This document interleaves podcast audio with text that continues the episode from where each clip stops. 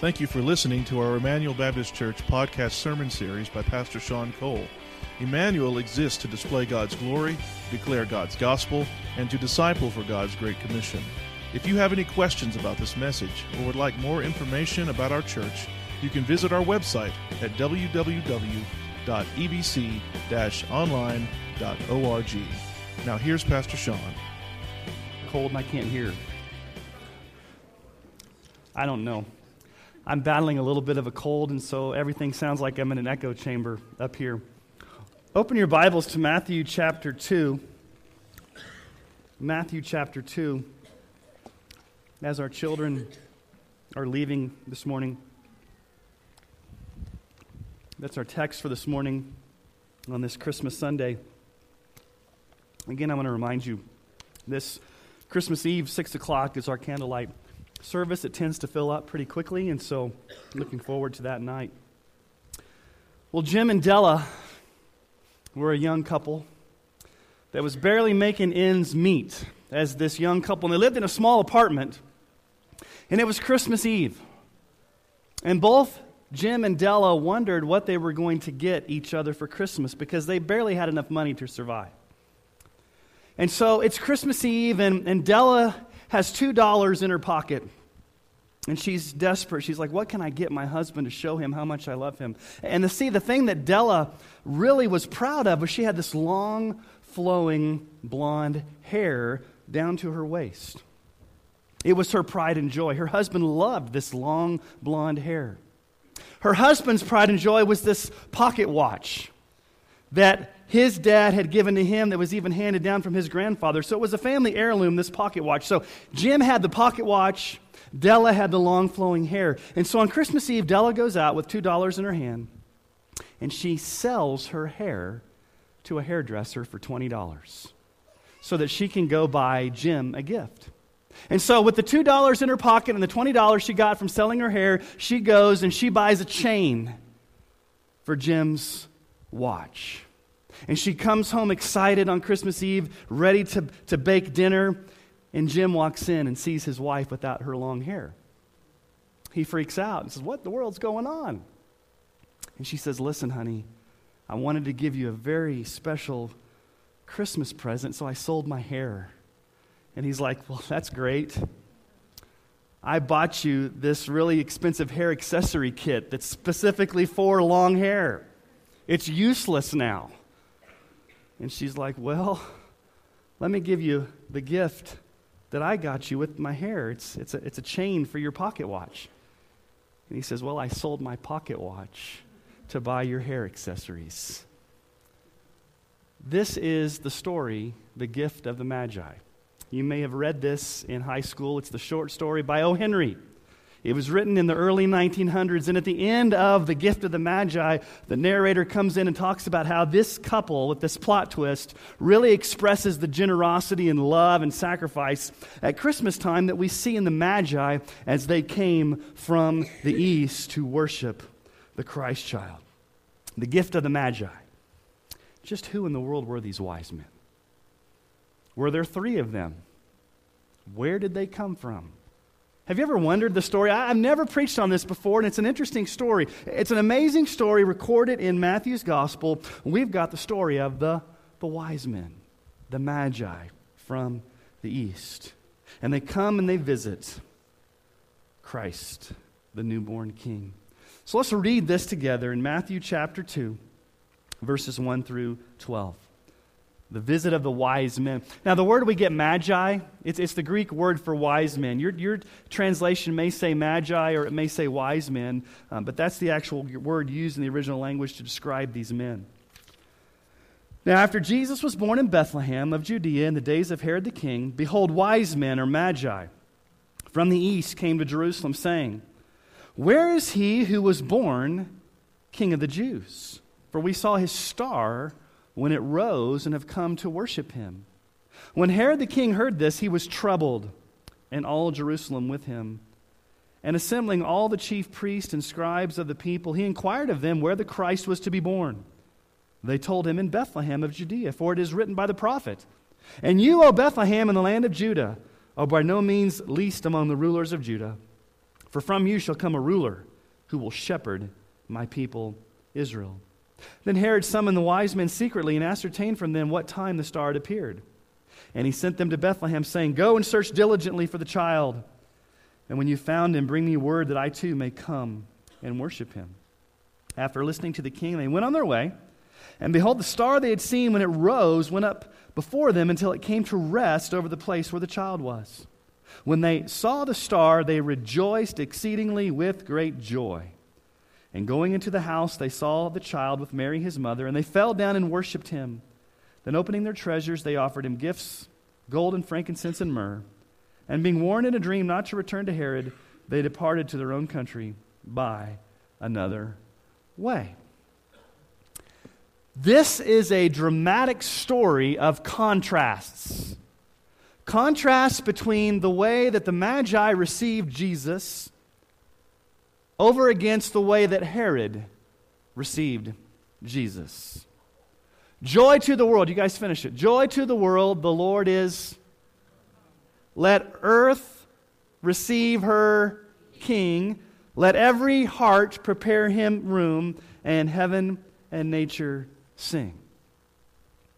Joy to the world. The Lord is come. Let earth receive her what? King. Let earth receive her king. Let every what? Heart do what? I'm making sure you're awake this morning. Let every heart prepare him room. So here's the question for you this morning. Here's the question for you this morning. How will you receive Jesus as your king this Christmas? Will you receive Jesus as your king? Will your heart prepare him room?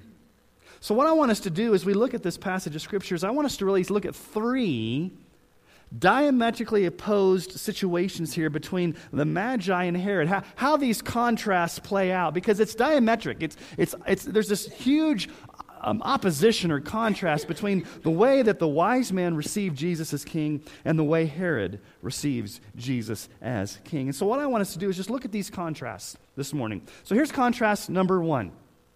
It's a very interesting one. The Magi were pagan Gentiles while Herod was, quote, the king of the Jews. Now, you may wonder, when was Jesus born? It says there in verse 1 Now, after Jesus was born in Bethlehem, in the days in the Judea, in the days of Herod the king, behold, wise men from the east came to Jerusalem. When was Jesus born? Was it 0 AD? Most scholars believe that Jesus was born between 4 and 5 BC. And it was not in, December, it was probably in April, sometime in the spring. And it, most scholars also believe that probably by the time that the wise men showed up, Jesus was probably two years old. He wasn't in the manger. It says that they were in a house. So, theologically accurate, historically accurate, if you have a nativity scene with wise men with the shepherd, it makes a cute nativity scene, but it's not historically or theologically accurate. It's okay. I'm not against you for having that, but this is probably two years after the shepherds. Two years of what we looked at last year, last week. They're staying in a house. The, the way that the historians kind of look at all the historical events and the math, Jesus is probably two years old. But verse 1 says these magi came from the east. Now, who are these guys? Who, who are these magi? Doesn't say they were kings. Doesn't say there were three of them. Now, they gave three gifts, which have meant many scholars to believe that maybe there were three kings, but are three kings or three magi? We really don't know. We just know that they were from the east. Most scholars believe this about the magi. They were probably astrologers, not astronomers, but astrologers, looking at constellations in the zodiac. Or they had this supernatural ability to interpret dreams, and they were from either Persia or Babylon, modern day Iraq or Iran. Persia or Babylon. They came from the east. But here's the bottom line they weren't Israelites. They did not grow up knowing any of this stuff. They were pagan, Gentile foreigners. They were sorcerers, if you will, whom God chose to draw to Jesus. Isn't that just the way God works? God reaches to the farthest ends of the earth to bring pagans out of their idolatry to come and worship Jesus. And that's what he's doing with the wise men. God is sovereignly drawing them out of pagan darkness to come worship Jesus. Isaiah chapter 60, verse 3 says this And nations shall come to your light, and kings to the brightness of your rising. That's what's going on here. The nations, the pagan nations, are coming to Jesus. Now, let me just stop and say why it's so important that, that we as a church give to the Lottie Moon Christmas offering. Our goal as a church, and you saw the video earlier, $6,000. Every amount of money that goes to that offering goes directly to the foreign mission field to support 5,000 missionaries. 5,000 missionaries are directly supported through this offering. All of our churches together are combining millions and millions of dollars. But here's the thing we have close relationships with missionaries around the world. We have close relationships with missionaries in India. As a matter of fact, I just talked to them yesterday. They are out of India and they're moving on to their next place. We have missionary partners in Russia. We have missionary partners all over the world. And so here's what the Lottie Moon Christmas offering enables them to do. With this offering, they can be fully funded to where they have their full salary, their full benefits, their full health insurance, and usually a car to be able to do ministry so they don't have to come back to the States to raise funds. And so that's why we give to the offering. But it's not just to support the missionaries. Here's the issue there are over 1 billion people right now on planet Earth living in pagan idolatry, whether it's in Hinduism, Buddhism, or any other type of ism, that have never heard the name of Jesus. And we are sending people to the pagan nations to send the light of the gospel. So, from the very beginning here, it's very interesting. God is a missionary God. Do you see this in the Christmas story? God's a missionary God. From the very beginning, God says, I'm going to go find some pagan astrologers that are way out in the backside of nowhere from the east, and I'm going to sovereignly draw them to Jesus. That's what we do with missions. We go and send missionaries to the dark reaches of the world, to, to, the, to the closed countries, to places where people have never heard the gospel, so that they can shine the light of Jesus to pagans living in idolatry. And so here's the question Paul, answers, Paul asks this interesting question in Romans 10 13 through 15. He says this Everyone who calls on the name of the Lord will be saved. Well, how then will they call on him whom they've not believed? And how are they to believe in him whom they've never heard? And how are they to hear without someone preaching? And how are they to preach unless they're sent?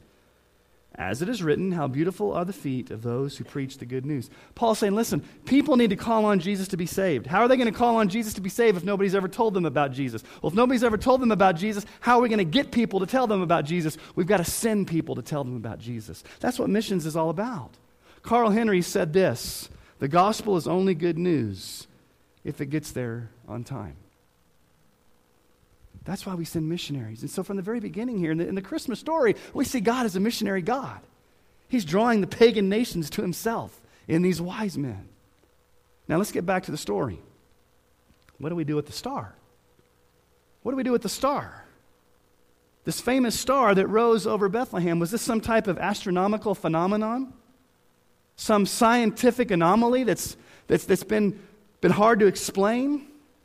Well, there's been a lot of explanations. Kepler, the famous scientist, back in the, the 1600s, said that in 7 BC there was a, a conjunction of Jupiter and Saturn that created this huge um, astronomical ph- phenomenon in the constellation Pisces, and that's the star. But historians have debunked that because it's too early. Was it a supernova? Some people have even said maybe it was Halley's Comet. Here's the point Matthew's burden is not to give us all the astronomical data for us to try to explain what this means. Here's the point it's a miracle.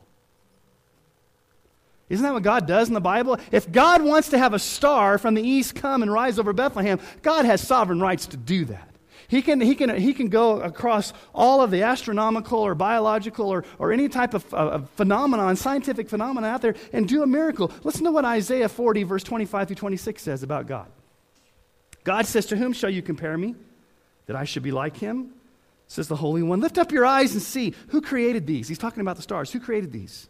He who brings out their hosts by number, calling them by name, by the greatness of his might, and because he's strong in power, not one is missing. Now, God called that star by name and said, Go and stop over the house. And God can do that because He created the stars and He's sovereign over the stars and He's miraculously doing this. So, so just don't worry about all the, the, the astronomical phenomenon of when it happened. Take it as a miracle that God did this in His sovereignty. But there's a prophecy in the Old Testament about a star. Now, the question is what kind of star are we talking about? Are we talking about a literal astronomical star, or are we talking about a symbolic star that's going to shine? Numbers chapter 24, verse 17 says this A star shall come out of Jacob, and a scepter shall rise out of Israel. Now, look at the wording. You've got a star, and you've got a king. Verse 2 Where is he who was born king of the Jews? For we saw his star when it rose and have come to worship him. The combination of the word king and star together, Matthew's drawing our attention to say, listen, Old Testament prophecy predicted that a king would rise out of Judah and he would be the star. He would be the light. He would be the one through whom everything revolves around. He would be the light of the world. And so the fact that the star is shining over the house is pointing to the fact that in that very Christ child, Jesus Christ is the king. He's the light of the world. What do stars do? They shine. They bright. They shine brightly. What did Jesus say about himself in John 8 12? Again, Jesus spoke to them, saying, I'm the light of the world. Whoever follows me will not walk in darkness, but will have the light of life. So here's the implications of this first contrast. God is a missionary God who's calling pagan idolater, sorcerer, astrologers out of darkness to come worship the true light, Jesus, the light of the world. From the very beginning, God's a missionary God. And his desire is to go to the darkest, deepest parts of the world where people are living in pagan idolatry and draw them out of that to come to Jesus in the light. Now, what do we know about Herod? Is Herod a Gentile pagan living in the deep, dark jungles of Africa? No, he's the king of the Jews. He's a puppet dictator. Really, the ultimate king at this time was Caesar Augustus. He was the Roman emperor. And he basically set up Herod as a puppet dictator. And so he was a pretty cruel dictator, Herod was. He was known to have put his own people, the Israelites, in slavery. He raised oppressive taxes on the people, forced them to do slave labor. Think about last week. Where did God announce the birth of Jesus? Did he announce it to Herod? Did he announce it to the kings? He announced it to shepherds. Shepherds who were outcasts, shepherds who were scum, shepherds who were um, not believable, shepherds who were on the backside of nowhere. God said, Here's the way I'm announcing the birth of Jesus. I'm announcing it to nobodies. And what does he do now? I'm drawing the foreigners, the pagans, the astrologers, the ones in idolatry. I'm drawing them to Jesus. So here's the question How are you going to respond to the birth of Jesus as the light of the world? Will you follow him as your light, the light of the world? God loves to seek and save the lost. We see it in his going to the shepherds and announcing that to the shepherds. We see it in the Magi. God has a heart for lost people. And he wants us to have a heart for lost people, to share the gospel, to share the light to the darkness. Let's just stop and think about this. You can sit here all day long and complain about how dark this world is, how bad this world is, how dark this world is. And I will sit there and say, Yeah, you have every right to complain about how dark it is, but guess what? Here's the issue they're living in darkness, and they need a light. Who's the light?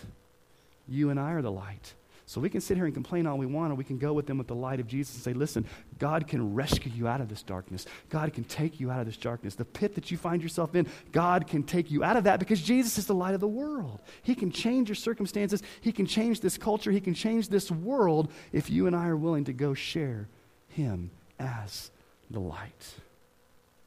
Contrast number two. The Magi had no formal training in Old Testament prophecy, but they were drawn to Jesus. While Herod had head knowledge of Old Testament prophecy, yet was clueless and apathetic toward Jesus. Now, we don't know anything about these magi. I, am not sure if they studied their Old Testament or not. The Bible doesn't say. But they didn't have a Bible. They probably didn't come with the Bible in their hand saying, Where's Jesus? God is sovereignly working through a star to bring them there. Now, they may have known something about this, but, but, but they didn't know any of the stuff. But the question is who should have known? Who's the one who should have had their Old Testament history? Who's the one that's Jewish? Who's the one that would have known that the Christ child was born in Bethlehem? Herod. But he's clueless. Look at verse 4. What does Herod do? Assembling all the chief priests and scribes, the people, he inquired of them, Where's this Christ going to be born? Duh. Even a five year old Jewish kid would have told you, uh, Herod, it's in Bethlehem. The scrolls tell us that. We learned this in synagogue all growing up. If there was anybody that knew where Jesus was going to be born, it was Herod. He's a Jew. He, he should have known this, but he's clueless. He has no idea. He has to ask his, his chief priests and his scribes, Where, where's, where's the Messiah going to be born? In Bethlehem. And here's the implication you can have a lot of head knowledge, you can even have a lot of Bible knowledge, and you can know facts and figures about this Bible and still not be saved. Knowing facts and figures and having certain type of head knowledge of certain things is good to have, but it doesn't give you a relationship with Jesus Christ. It comes through faith alone, where you're totally trusting Jesus Christ as your Lord and Savior, not just head knowledge, not just facts and figures. Only personally trusting in Jesus Christ is going to save you. Now, what was prophesied about Jesus in the Old Testament? What we have here in verse 6 is kind of a shortened prophecy from Micah chapter 5 and 2 Samuel chapter 2. And so, what I want us to do is, I want us to look at Micah chapter 5. It'll be on your screen.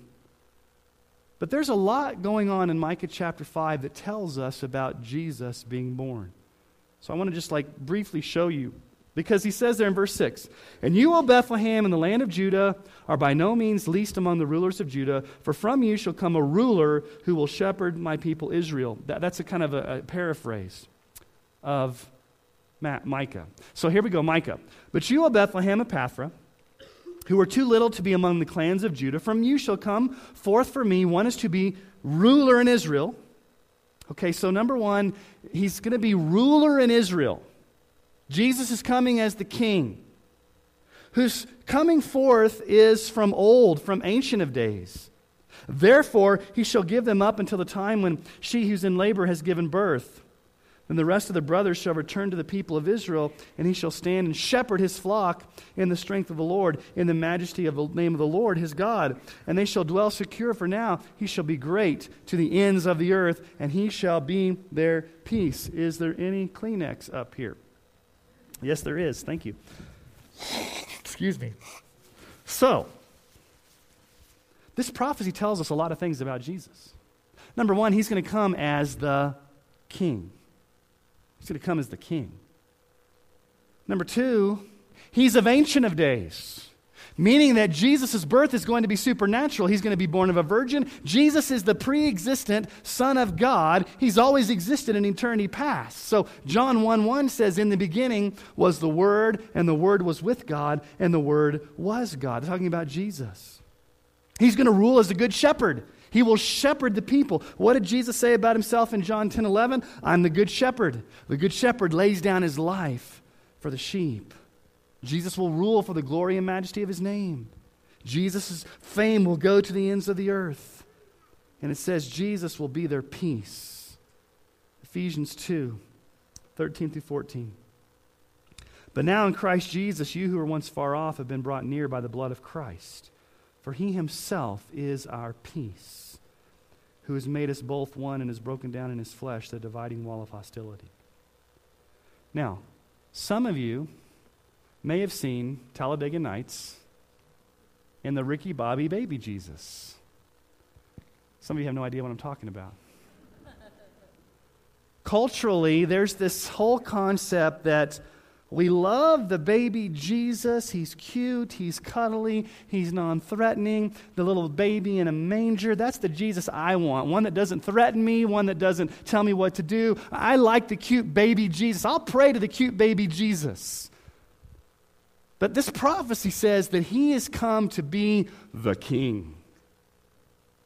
Revelation chapter 19, 11 through 15 tells us how Jesus is going to come back. He was born a baby in a manger. He died on the cross and rose again. He's in heaven right now, but he's coming back. And when he comes back, he's coming back as king. Listen to the wording. Then I saw heaven open, and behold, a white horse. The one sitting on it is called faithful and true, and in righteousness he judges and makes war. His eyes are like a flame of fire, and on his head are many diadems, that's crowns. He has a name written that no one knows but himself. He's clothed in a robe dipped in blood, and the name by which he's called is the Word of God. And the armies of heaven, arrayed in fine linen, white and pure, were following him on white horses. For from his mouth comes a sharp sword with which to strike down the nations, and he will rule them with a rod of iron. He will tread the winepress of the fury of the wrath of God the Almighty. That's the Jesus is coming back. Are you ready for that Jesus? The one born king to shepherd, to lead, to rule. Let's look at contrast number three. The Magi worshiped King Jesus with great joy, but Herod was threatened by King Jesus with great distress. Look at verse 10. How did the Magi respond when they saw the star rising above the house. Verse 10 When they saw the star, they rejoiced exceedingly with great joy. That's a pile on of Greek words in the original text. They mega joy, increasing joy, great joy, amazing joy. They rejoiced with great rejoicing. It almost sounds redundant, and that's the point. It was a great rejoicing, which led them to do what? In verse 11, they go in the house, they see the baby Jesus, and they fall down and they worship and they give him gifts gold, frankincense, and myrrh. Again, it shows that God is drawing these pagan Gentiles to come and worship. He's put the joy of the Lord in their heart to come worship Jesus. Gold, only fitting for a king. Frankincense was this glittering type of gum, this, this uh, aromatic, uh, odorous gum that came off of the bark of trees. Myrrh was used for embalming. Now, some people have said there's symbolism in these three gifts. I have no idea. The Magi don't tell us their symbolism in the gifts. Matthew don't tell us the symbolism is in the gifts. I don't know why there's three gifts. I don't know what they symbolize. All I know is in that culture, these were gifts fitting for a king. They were fitting for a king. So from the very beginning, the Magi knew that Jesus was their king even though he was king of the Jews. They're from a pagan land. They're from Persia. They're from Babylon. It didn't matter. Jesus transcended their national ethnicity, their nationality, their place of residence. They came and worshiped and said, This is the true king whom we are worshiping. God in the flesh, Jesus Christ, King of kings. I'm bowing before him. I'm worshiping him. I'm giving him gifts. I'm, ex- I'm having great joy of, in worshiping this king. But how did Herod respond? Was he exuberant with joy? Did he bring gifts? What does verse 3 say? When Herod the king heard this, he was troubled, and all Jerusalem with him. He was troubled. It's a tame translation. It means paranoid, greatly distressed, freaked out. He was threatened. Herod murdered one of his wives, one of his wives, I should tell you about his morality, and murdered two of his sons because he was threatened that they were going to take over the throne. He was known for being paranoid, being insecure. He's panicked, he's threatened. And he says to the wise men, Hey, find out where this king's born so I can go worship him. Yeah, right. That was not his plan. His plan was to murder Jesus. You want to see it unfold? You want to see the anger, the hatred, the persecution, the opposition, the agitation of Herod against Jesus? Let's just keep reading. Pick up in verse 13. Let's see what happens next. Now, when they had departed, behold, an angel of the Lord appeared to Joseph in a dream and said, Rise, take the child and his mother, and flee to Egypt, and remain there until I tell you, for Herod is about to search for the child to destroy him. You see what the word there? Herod is going to wants to destroy Jesus. Ah, that's pretty. That's that's that's not worship. To destroy Jesus. And he rose and took the child and his mother by night and departed to Egypt and remained there until the death of Herod. This was to fulfill what the Lord had spoken by the prophet Out of Egypt I called my son. Then Herod, when he saw that he had been tricked by the wise men, became furious. And he sent and killed all the male children in Bethlehem and in all that region who were two years old or under, according to the time that he had ascertained from the wise man. Then was fulfilled what was spoken by the prophet Jeremiah. A voice was heard in Ramah, weeping in loud lamentation, Rachel weeping for her children. She refused to be comforted because they are no more. Here's the bottom line about Jesus as king. He's either going to bring you joy or he's going to threaten your security. He's either going to bring you joy or he's going to threaten your security. Now, think about this for a moment. None of you here are going to be like Herod, where you're going to want to go destroy Jesus and kill all the, the, the, firstborn males in your neighborhood because you're upset that they're threatening your security. But let me just ask you a very basic question Do you really want someone to tell you how to live? Do you really want someone to tell you what to believe? Do you really want someone that says, listen, you need to give me all of yourself? Do you really want someone to say that you need to surrender your rights and, and, and, come and take up your cross and follow me and deny yourself and you need to repent and believe in me and it's all or nothing, it's all about me? Do you really want someone that comes and threatens your security and says, it's all or nothing, follow me as king? Are you threatened by that? You see, here's the two ways you can respond to that. When Jesus comes to you and says, I want your all, you can respond to him with joy and say, Jesus, I'm willing to give you my all because I love you. Or you can say, Jesus, no way. You will not have my all because you threaten me. Listen to what Jesus says in the Gospel of Luke. In Luke 9 23 through 25, Jesus said this If anyone would come after me, let him deny himself and take up his cross daily and follow me. For whoever would save his life will lose it, but whoever loses his life for my sake will save it. For what does it profit a man if he gains the whole world and loses or forfeits himself? Do you bow to this king and follow him wherever he leads you? Do you take up your cross daily and surrender all your rights to follow him? Do you surrender to the King? Do you bow to the King? Are you willing to give up all to gain your life? Or are you willing to lose your own soul because you want the whole world? See, here's what the scripture teaches us about Jesus. From the very beginning, Jesus would be persecuted, he would be mistreated, he would be treated with hostility and resentment. From the very beginning. Was it any different the rest of Jesus' life? Was Jesus treated with persecution, hostility, and resentment the rest of his life? Yes. And what did it culminate to? It culminated to the cross, where he experienced the ultimate in resentment, the ultimate in hostility, the ultimate in persecution by being murdered at the hands of evil men. In essence, you can say this Jesus' whole purpose in being born was so that he would suffer and die. Now, verse 2 says what? Look back at verse 2. Where is he who's been born what? King of the Jews. There's only one other place in the Bible where Jesus is called King of the Jews. It was a sign above his head at the crucifixion. Matthew says it in Matthew 27 37. Over his head they put the charge against him, which read, This is Jesus, the King of the Jews. Jesus was born the King of the Jews. Jesus died the King of the Jews. But here's the interesting thing about God's sovereignty. You ever thought about this before? Here's God's sovereignty in action. When Jesus was two years old, God sovereignly intervened to rescue him from death. God intervened in a dream and said, Joseph and Mary, get out of Bethlehem, go down to Egypt, escape there. I will protect you because it was not the fullness of time. God intervened. God saved Jesus. God prevented Herod from destroying Jesus when he was two. But about 30 years later, on the cross, did God intervene to save Jesus? Did God say, Jesus, I'm going to send you down to Egypt so you can escape the cross? No, God didn't intervene to save Jesus. God intervened to kill Jesus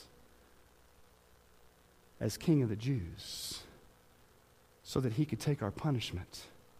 So that all the hostility, all of the rebellion, all of the persecution that we would have towards Jesus he would take as our punishment. Listen to Isaiah 53. Surely he's borne our griefs and carried our sorrows. Yet we esteemed him stricken, smitten by God, and afflicted. But he was pierced for our transgressions, He was crushed for our iniquities. Upon him was the chastisement that brought us peace, and with his wounds we are healed. All we like sheep have gone astray.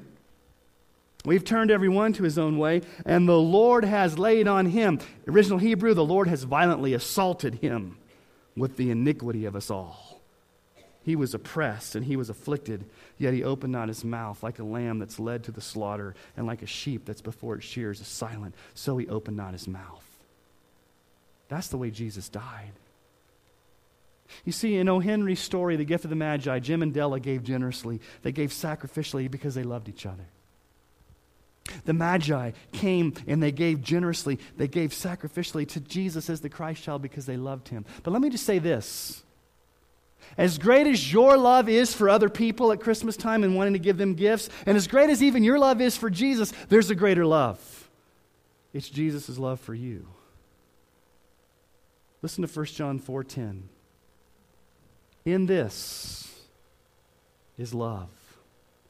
Not that we've loved God, but that he loved us and sent his son to be the propitiation for our sins. You see two things in this passage of scripture. You can just leave that scripture up there. Number 1, God initiates it all. God is the one that pursued us. God's the one that loved us first. God's the one that chose us. God's the one that came to us. God's the one that loved us first. The only way we can love others and love God is because He first loved us. He pursued you. He came to you. He sought you when you were living in pagan idolatry, when you were an outsider, when you were a shepherd on the backside of nowhere, when you were a magi living in idolatry. God came to you and drew you to Himself. It all starts with God. But number two, what did He do with Jesus? He sent Jesus to be the propitiation. That's just a big word for Jesus bearing your guilt, Jesus bearing your justice, Jesus taking the punishment that you and I deserve in Himself on the cross so that we wouldn't have to experience that punishment. Because here's the reality if Jesus had not taken our punishment, every single one of us would experience that punishment. And you know what that punishment is? It's hell, it's eternal hell. And so instead of having to suffer eternity in hell, separated from God, Jesus took that punishment in our place because he loved us. You see, God loved us so much, he spared no expense. He spared no expense. He gave the greatest gift in his very own son. Romans 8:32 He who did not spare his son but gave him up for us all how will he not also with him graciously give us all things? You see here's the thing in Bethlehem, in the flight down to Egypt, God spared his son. God saved his son because the timing wasn't right. But on the cross, God did not spare his son, God gave his son. Why did he do it? Because of his great love for sinners like you and me, so that he could graciously give us all things. So here's the question ultimately as we approach Christmas in just a few days Will your heart prepare him room? Will you receive your king? He rules the world with truth and grace and makes the nations prove the glories of his righteousness and wonders of his love. Are you in wonder of his love this morning? Are you amazed at God's amazing gift in Jesus Christ, his Son? Do you bow to the newborn King who rules the world in truth and grace? Does Jesus, as your King, bring you the greatest joy? Or does he threaten your security? May this Christmas be a time where your heart prepares him room. May this Christmas be a time where you receive him as king. And may this Christmas be a season where you're in wonder at his love. Let me ask you to bow your heads this morning.